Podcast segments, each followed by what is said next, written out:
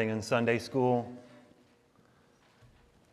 that especially the words in the Psalms are pretty appropriate for our world. I just wanted to read this morning before I got into my sermon what Psalm 46 says. Psalm 46 tells us God is our refuge and our strength, always ready to help in times of trouble. So we will not fear when earthquake come and the mountains crumble into the sea. Let the oceans roar and foam, let the mountains tremble as the waters surge. A river brings joy to the city of our God and sacred home of the Most High. God dwells in that city, it cannot be destroyed. From the very break of day, God will protect it. The nations are in chaos and their kingdoms crumble. God's voice thunders and the earth melts. The Lord of heaven's armies is here among us. The God of Israel is our fortress. Come and see the glorious works of the Lord and see how he brings destruction upon the world. He causes wars to end throughout the earth. He breaks the bow and snaps the spear. He burns the shield with fire. Be still and know that I am God. And be honored in every nation, be honored throughout the world. The Lord of heaven's armies is here among us. The God of Israel is our fortress. Will you pray with me this morning? Lord, we pray that would be our heart's attitude, not just this morning, but, but always. That you would be our refuge and you would be our strength, that we would place our trust and our hope in you alone and nothing else. As we hear from your word this morning, that would be crystal clear on how you are calling us to act and how you are calling us to move in our lives. Not in our own strength and not in our own power and not in our own time, but Lord, in yours. And so I pray, Lord, that would come across this morning. May your word speak, and may I just move out of the way so it can be heard. It's in Jesus' name we pray these things. Amen.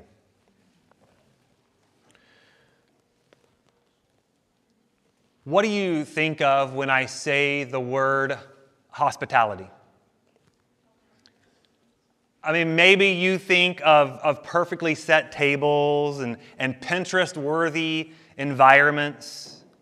I mean, let's be honest. I say the word hospitality, and many immediately flash to a good housekeeping magazine cover, or we think of a Martha Stewart episode. That's what hospitality is all about. Not so long ago on the Food Network, there was a host on there who would come to the end of her show and she would create what she called tablescapes. Elaborately executed decorations, centerpieces, and party themes that were sure to be the rage and the talk of all of your guests. Maybe that's what you think of when I say the word hospitality. On the other hand, maybe you think about an entire business model that has been built on hospitality. In a strict sense, this market is made up of all things dealing with travel and tourism, including hotels and the like. In, in 2017, this industry generated an eye popping $1.6 trillion just in the US alone, representing nearly 3% of the gross domestic product of this country. Without a doubt, the core of the hospitality industry are hotels and other lodging options like it. And in 2018, this slice of the hospitality sector alone brought in $570 billion to the United States. It goes without saying that there is a lot of interest in hospitality. There's a lot of money to be made when you get hospitality right, but I also think that there is a great misunderstanding as it has to do with biblical hospitality. And believe it or not, the Bible actually has a lot to say about this concept and this idea of hospitality, including our text for this morning. If you'll turn with me to Hebrews chapter 13. There's a lot that happens in Hebrews 13 I'm just going to read the first three verses and really focus on, for the rest of our time this morning, the first two verses of Hebrews 13.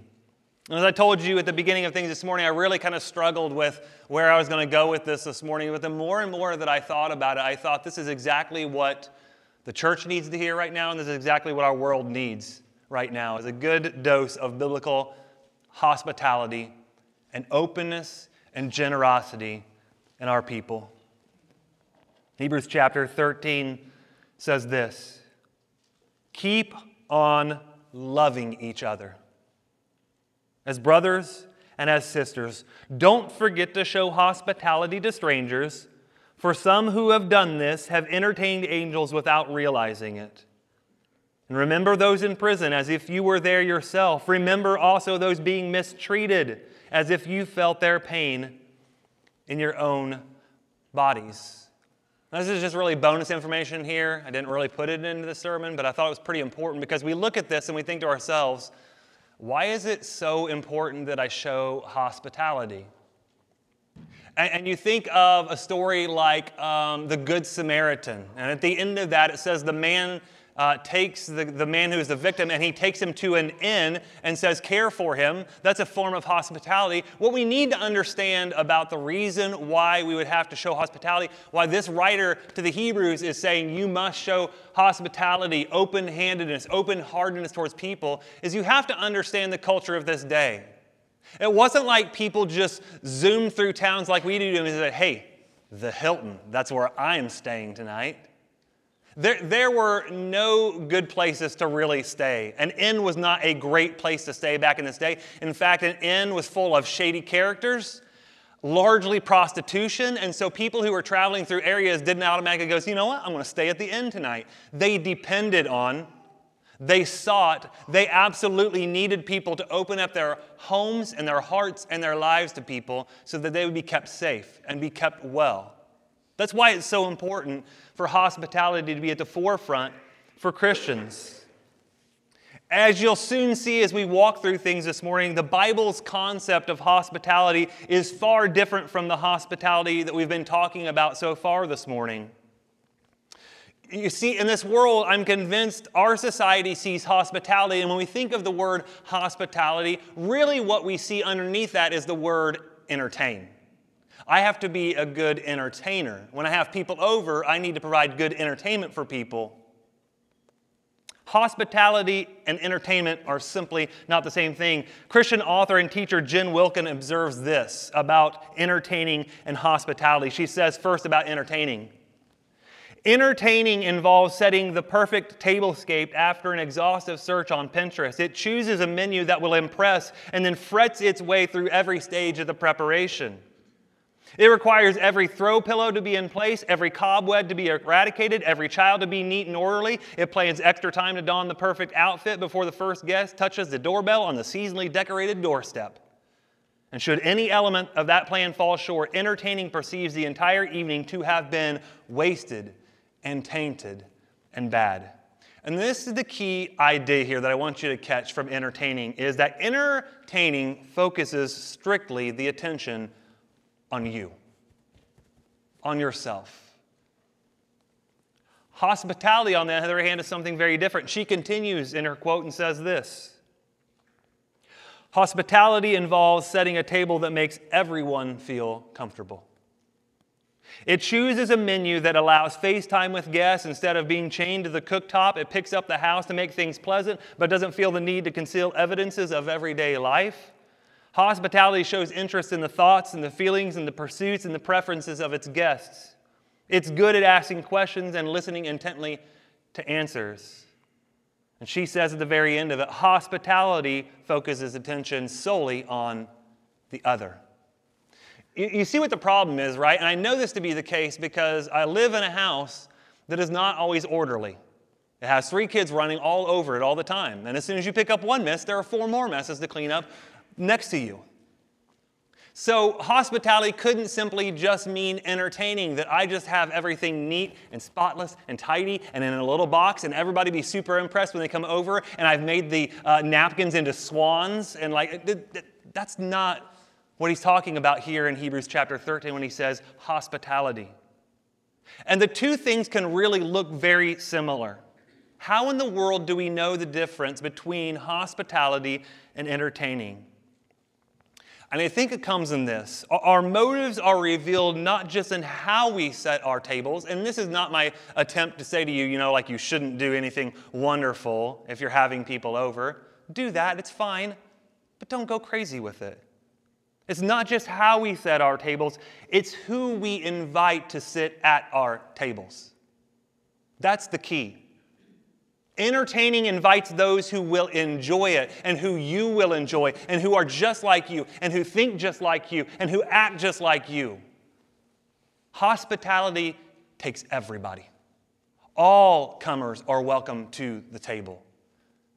Even if it's uncomfortable, even if it's awkward, even if I don't know you, even if you're not like me and don't think like me and act like me. You see, I, am convinced that so much of our life and what we try to do in life is all about manicuring our image. How will people see me? What will people think about me? And everything that we do is based on that, trying to impress someone else. But biblical hospitality is so, so different. Biblical hospitality is about humbling yourself before other people. In fact, in Luke chapter 14, of this very interesting story, Jesus is teaching his people about this concept. He's teaching his disciples those listening about this concept of humility. Luke chapter 14, starting in verse 7 says, When Jesus, Jesus noticed that all who had come to the dinner were trying to sit in the seats of honor near the head of the table, he gave them this advice When you are invited to a wedding feast, don't sit in the seat of honor what if someone who is more distinguished than you has also been invited? Then the host will come and say, Give this person your seat. Then you're going to be embarrassed. And you'll have to take whatever seat is left at the foot of the table. Instead, take the lowest place at the foot of the table. Then when your host sees you, he will come and say, Friend, we have a better place for you. Then you'll be honored in front of all the other guests. For those who exalt themselves will be humbled, and those who humble themselves will be exalted. And then he turned to his host. And when you put on a luncheon, or you put on a banquet, or you have people over your house, don't invite your friends and your brothers and your relatives and your rich neighbors, for they'll invite you back. That'll be your only reward. Instead, invite the poor and the crippled and the lame and the blind. Then at the resurrection of the righteous, God will reward you for inviting those who could not repay you. That's what biblical hospitality is all about in one single word humility. And on the surface, if we're going back to Hebrews chapter 13 here, and again, we've been in this is our third week now. We kind of started at the beginning, we jumped to chapter 5, now we're in chapter 13. We've done that for a reason because now we're going to come back for the next several weeks and lead up to Easter because Hebrews is a great book to lead us up to Easter. But you would look at Hebrews 13, and you would, if you know anything about the book, you would say, Why in the world is Hebrews chapter 13 here? In fact, in my Bible, the title of it says Concluding Words. Do you know what I call that when I read a book? The appendix. Does anybody ever read through a book and go, Ooh, the appendix? Now, this is what I have been waiting for. No, you go, done with that, move on to the next thing. But this is not an appendix. This is a very, very important part of the book of Hebrews. The author has just written this, this massive and important book about the supremacy of Christ, that Christ is really better in every sense, in every situation. And we get to Hebrews 13, and I encourage you to read it. And what it really is, is just a really quick hitting laundry list of things that the writer wants the readers to do. Which, by and large, as you read it, and you have to be really honest, you're like, this kind of seems like an afterthought. In fact, many scholars have said, really, and I don't believe this to be true, I think Hebrews 13 is supposed to be there, but a lot of scholars would say Hebrews 13 was actually added way after the rest of Hebrews was written. I think it's false, but it sort of seems like that. You're like, you just tack this on here, and it makes no sense at all. That is, unless we read Hebrews 13 in its proper context. If we would move back just one verse or a couple verses before chapter 13 starts, I want to read Hebrews chapter 12, verse 28. Hebrews chapter 12, 28 says this Since we are receiving a kingdom that is unshakable. Amen. Hallelujah. Let us be thankful and let us please God by worshiping Him with holy fear. and awe. And what we have to understand is what's really bad about our modern translations Bible and our English translations Bible is we have these wonderful little chapter markings here, and we have these wonderful little verses here. Do you know what wasn't there in the original language between verse 28 and chapter 13? There was no chapter 13. And so if you just read Hebrews 12 28, it, it's supposed to naturally flow into Hebrews chapter 13, verse 1 in our Bibles. And so, chapter 13 calls those inside the church to, yes, love people inside the church, but also outside the church, and flows right out of the statement in Hebrews 12 28 to worship God. In fact, what the author is saying is Do you want to know how you properly worship God? Do you want to know how you see Christ for all He is? Do you want to know how you see Christ to be supreme in your life? Keep on loving each other. Show hospitality. Don't forget people who are hurting and lonely and lost and feel like they have no hope in the world. Guys, hospitality throws wide the doors it offers itself expecting nothing in return. It keeps no record of its service, it counts no cost, it craves no thanks and attention. It's nothing less than the joyous offering of those who, as someone has remarked, recall a gracious table set before them in the presence of their enemies of those who look forward to a glorious table yet to come. Guys, in short, and what I'm trying to get at and what I'm trying to say is hospitality is a means by which we imitate our infinitely hospitable God. Do you understand that and realize that? From the beginning of Scripture and the beginning of time, God has demonstrated his hospitality towards us. And what God wants us to do, and Hebrews 13 isn't the only place that hospitality shows up, it's all over the place. What God is trying to get us to see and get us to understand is I want you to imitate and be like me. Be hospitable, be open, be loving, be gracious, be generous in all things. Guys, God first showed love to us when we were strangers by inviting us into His family and his eternal home, he's commissioned us to go into model hospitality. If you have your Bibles open, Deuteronomy chapter 7, going way back on this one. Deuteronomy chapter 7, God is addressing the nation of Israel, and he says this. And again, in my Bible, the title of all of chapter 7 is The Privilege of Holiness. I would retitle it and say it's the privilege of being welcomed by God. Deuteronomy chapter 7, verses 6 through 8, it says this For you are a holy people who belong to the Lord your God. Of all the people on earth, the Lord your God has chosen you to be his own special treasure. The Lord did not set his heart on you and choose you because you were more numerous than other nations, for you were the smallest of all nations. I love verse 8. Listen. Rather, it was simply that the Lord loves you. It's as simple as that. He loves you and he was keeping the oath that he had sworn to your ancestors. That is why the Lord rescued you with such a strong hand from your slavery and from the oppressive hand of Pharaoh, king of Egypt. And there are some of you who are saying, Awesome, that's wonderful, Ryan. But that's Israel, right? That is Israel. Until we come into the New Testament, we go to 1 Peter chapter 2. And it's almost the very same words that he says to, to Christians, to Christ followers. Picking up in verse 9, he says, You are a chosen people. The very same words he uses back in Deuteronomy chapter 7. You are a holy nation, God's very own possession. As a result, you can show others the goodness of God, for He called you out of the darkness and into His wonderful light. Once you had no identity as a people, now you are God's people. Once you received no mercy, now you have received God's mercy. Dear friends, and then listen to this, these last two verses are so important. Dear friends, I warn you as temporary residents and foreigners. Isn't that a very interesting phrase that he used in talking to his people? As temporary residents and foreigners, keep away from worldly desires that wage war against your very souls. Be careful to live properly among your unbelieving neighbors. And then, even if they accuse you of doing wrong, they will see your honorable behavior and they will give honor to God when He judges the world. Hospitality and God's abundant graciousness towards us is why Peter would say two chapters later in his first letter, in 1 Peter 4, verses 8 and 9, he says this Most important of all. Now, I don't know about you, but when I read a letter and I see the phrase most important of all, I probably want to take notice.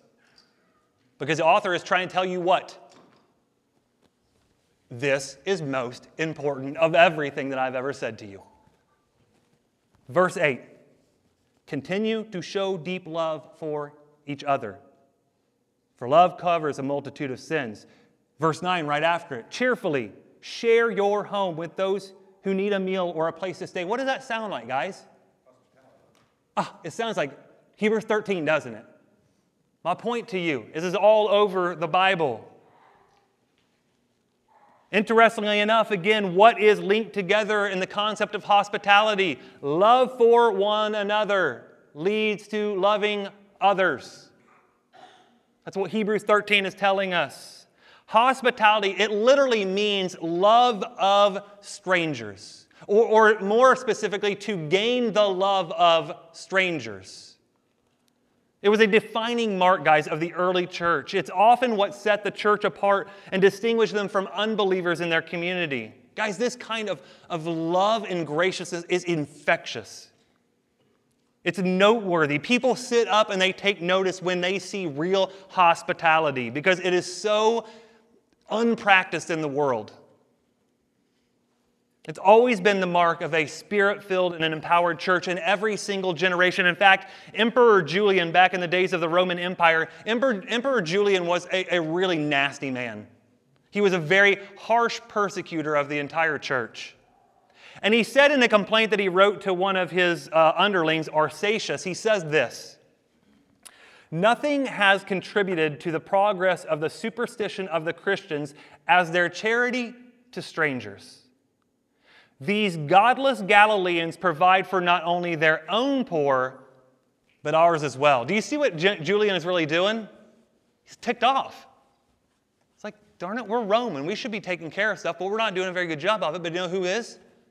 Christians. People who follow Christ. Even the emperor of the entire Roman Empire understood biblical hospitality and how important it was. Guys, hospitality should not just be a mark of individual lives and in families. It's not something we should display only in our own home. It has to be the defining characteristic of the church. As Pastor Danny Franks wisely says, the hospitality of a church, and I love how he says this, it can adorn the gospel and it can encourage faith. And then he says, on the flip side, a cold, unfriendly church contradicts the gospel message. Ouch. The gospel message is that God has been insanely hospitable to us. So, how could we be any less than that towards those around us? Like, guys, this isn't even a. This isn't like a negotiable thing. Like, you know what? Like, okay, so I believe this. There is the spiritual gift of hospitality, but do you know what should reside in every single one of us? Some sort of a hospitable spirit. Like I said, it's not just a suggestion or a recommendation, like here's how you be a really good Christian. It is a command of Jesus Christ. Be hospitable. Have a hospitable spirit, that your life would be open to other people.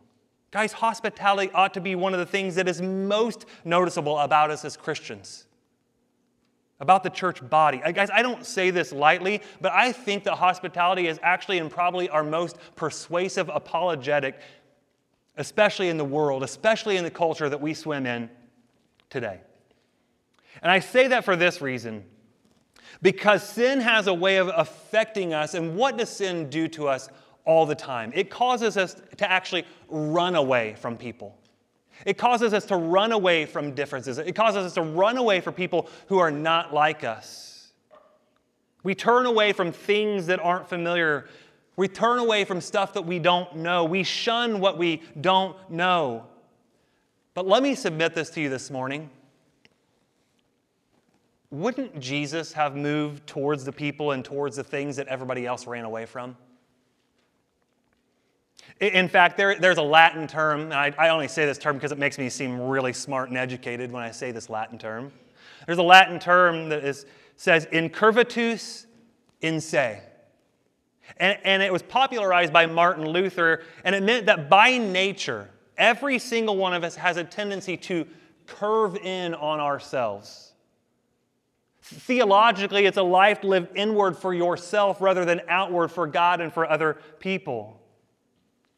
And what's really interesting to me, if you read Hebrews 13, and if you really wanted to like dig and dig and you wanted to get back to the original language, there is a play on words that happens here in the Greek that we would miss in our English translation between love one another, brotherly love, and hospitality. When the author says to keep on practicing brotherly love, he uses the word Philadelphia. It's exactly why we have a city that's called the city of brotherly love. That's a Greek term. And when we come to verse 2, he says to show hospitality or love towards strangers, he uses the word philoxenia. They're the same root and the same idea love brothers, love others.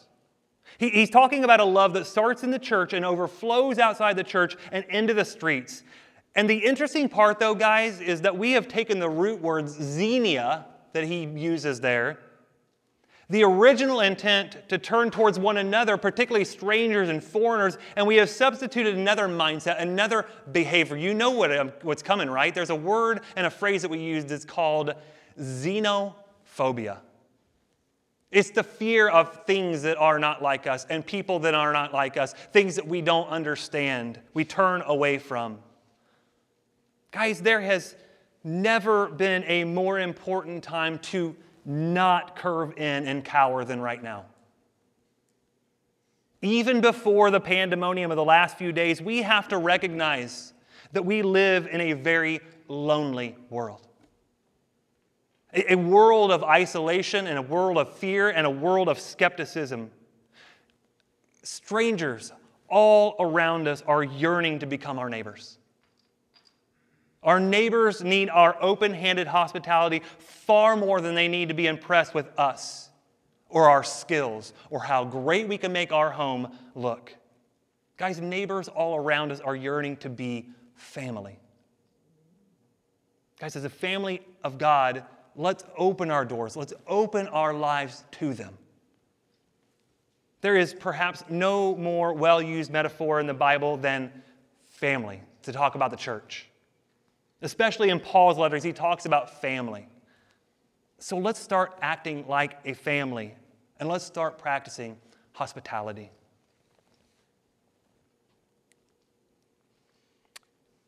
And I think it's so important because, as I said earlier, I, I just don't think people really know what it looks like.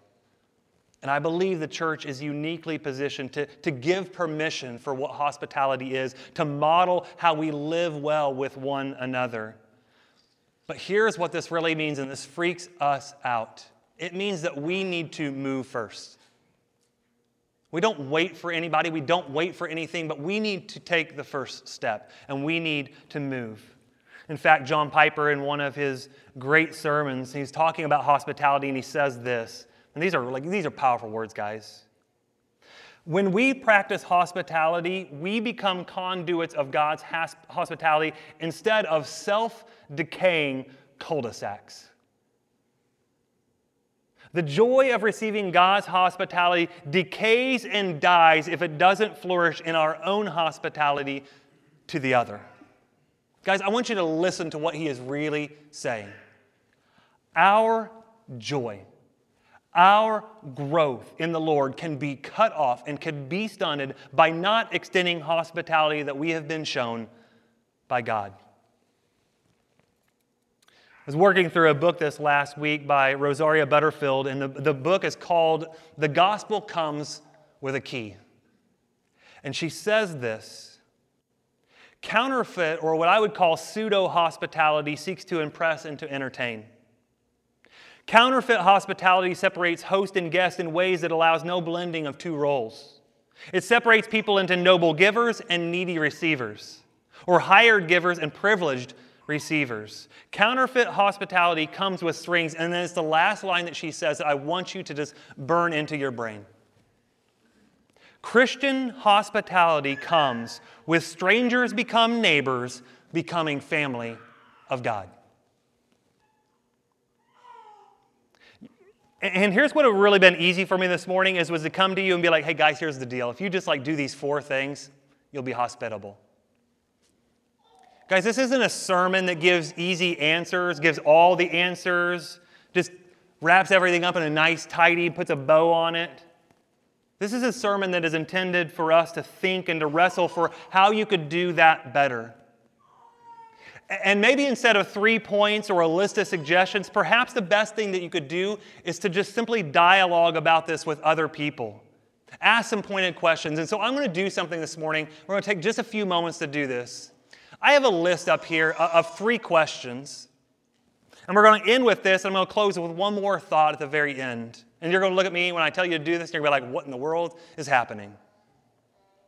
I want you to just turn to the people are right around you, or if you need to move somewhere, I just want you to take some time to, to kind of think about some of this stuff. Because again, I could sit here and I could tell you and give you three nice little points about go do this, be like Jesus. But I think it's more powerful when you can stop and you can process and you can talk about it in the moment. Because there are some things that are going through you right now, and you'll be like, I don't know about this. I don't know about opening up my life. This is scary. I'm out of control when I open up my life to other people. That's the point. You are in control. God is in control, and He's calling you to something, something bigger and better and deeper than what you have for your life. That where do you sit? If there was a, some sort of a hospitality meter that I could create, where do you sit on that? How open is your life to other people currently? And where would you like to be? And how are you going to get there? I don't know what that means. I don't know if that means you start off and just jump into the deep end and say, All right, I'm going to have people over my house. Maybe that's not you. Maybe it just means that you know that there's somebody in your life that you've been meaning to reach out to, and you could just go and have coffee with them or just lunch at a restaurant. Guess what? You could be hospitable there too. It doesn't have to happen in your home. The point, guys, is that God calls us, God models for us what it means to be open hearted and open handed and generous and gracious. And we have to model the same things in our life. I want to close this morning just very quickly uh, I ran across a really interesting thought this week that I'd never thought about. Mark chapter 2 is the story of the healing of the paralytic man. You remember, right? Everybody was in the house, everybody's crowding around, they couldn't see, and so four guys climb up on top of the roof and they start tearing a hole in the roof. It says in the Bible, they remove the roof right above Jesus and lower this guy in. And this, this article I was reading had this question and thought, I was like, I've never thought about this before. They said, In the midst of my reading, my thoughts drifted to the family who hosted this gathering in Capernaum. They speculated it was most likely Peter and his wife, it was Peter's home. And they said, What was on their minds as people filled their home? Like, don't touch that. Don't get close to that. Oh, gosh, don't, don't, don't mess with that stuff. It says, Did Peter's wife glance upward as her roof was being removed. I mean, think about this. This is real people in a real home, and you like somebody just ripped a hole in your roof. Was she frustrated or was she fascinated?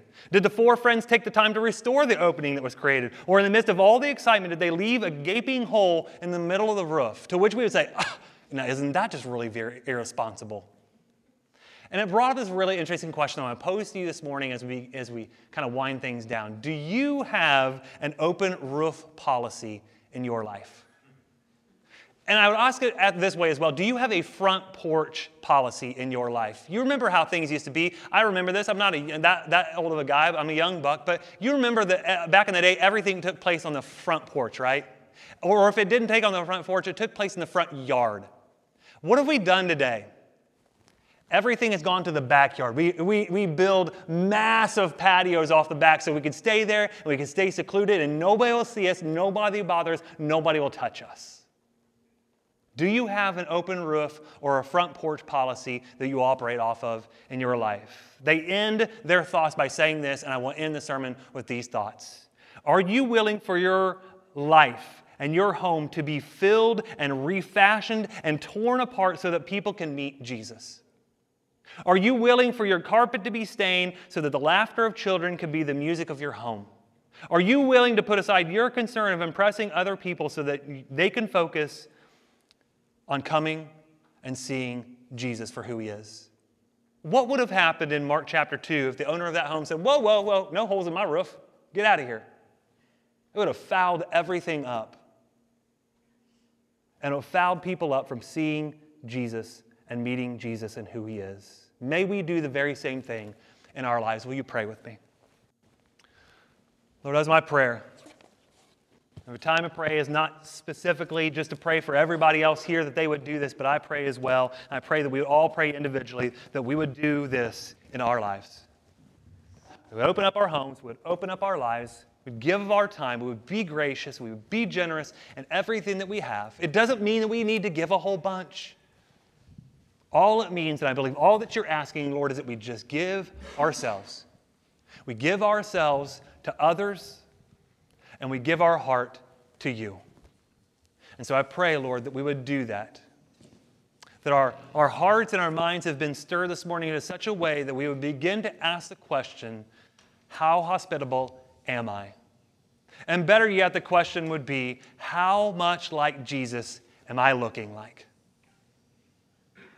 And that we would change and we would tweak where we need to to become more like you because that is the end goal of all things. It's in Jesus' mighty name that we pray these things. Amen.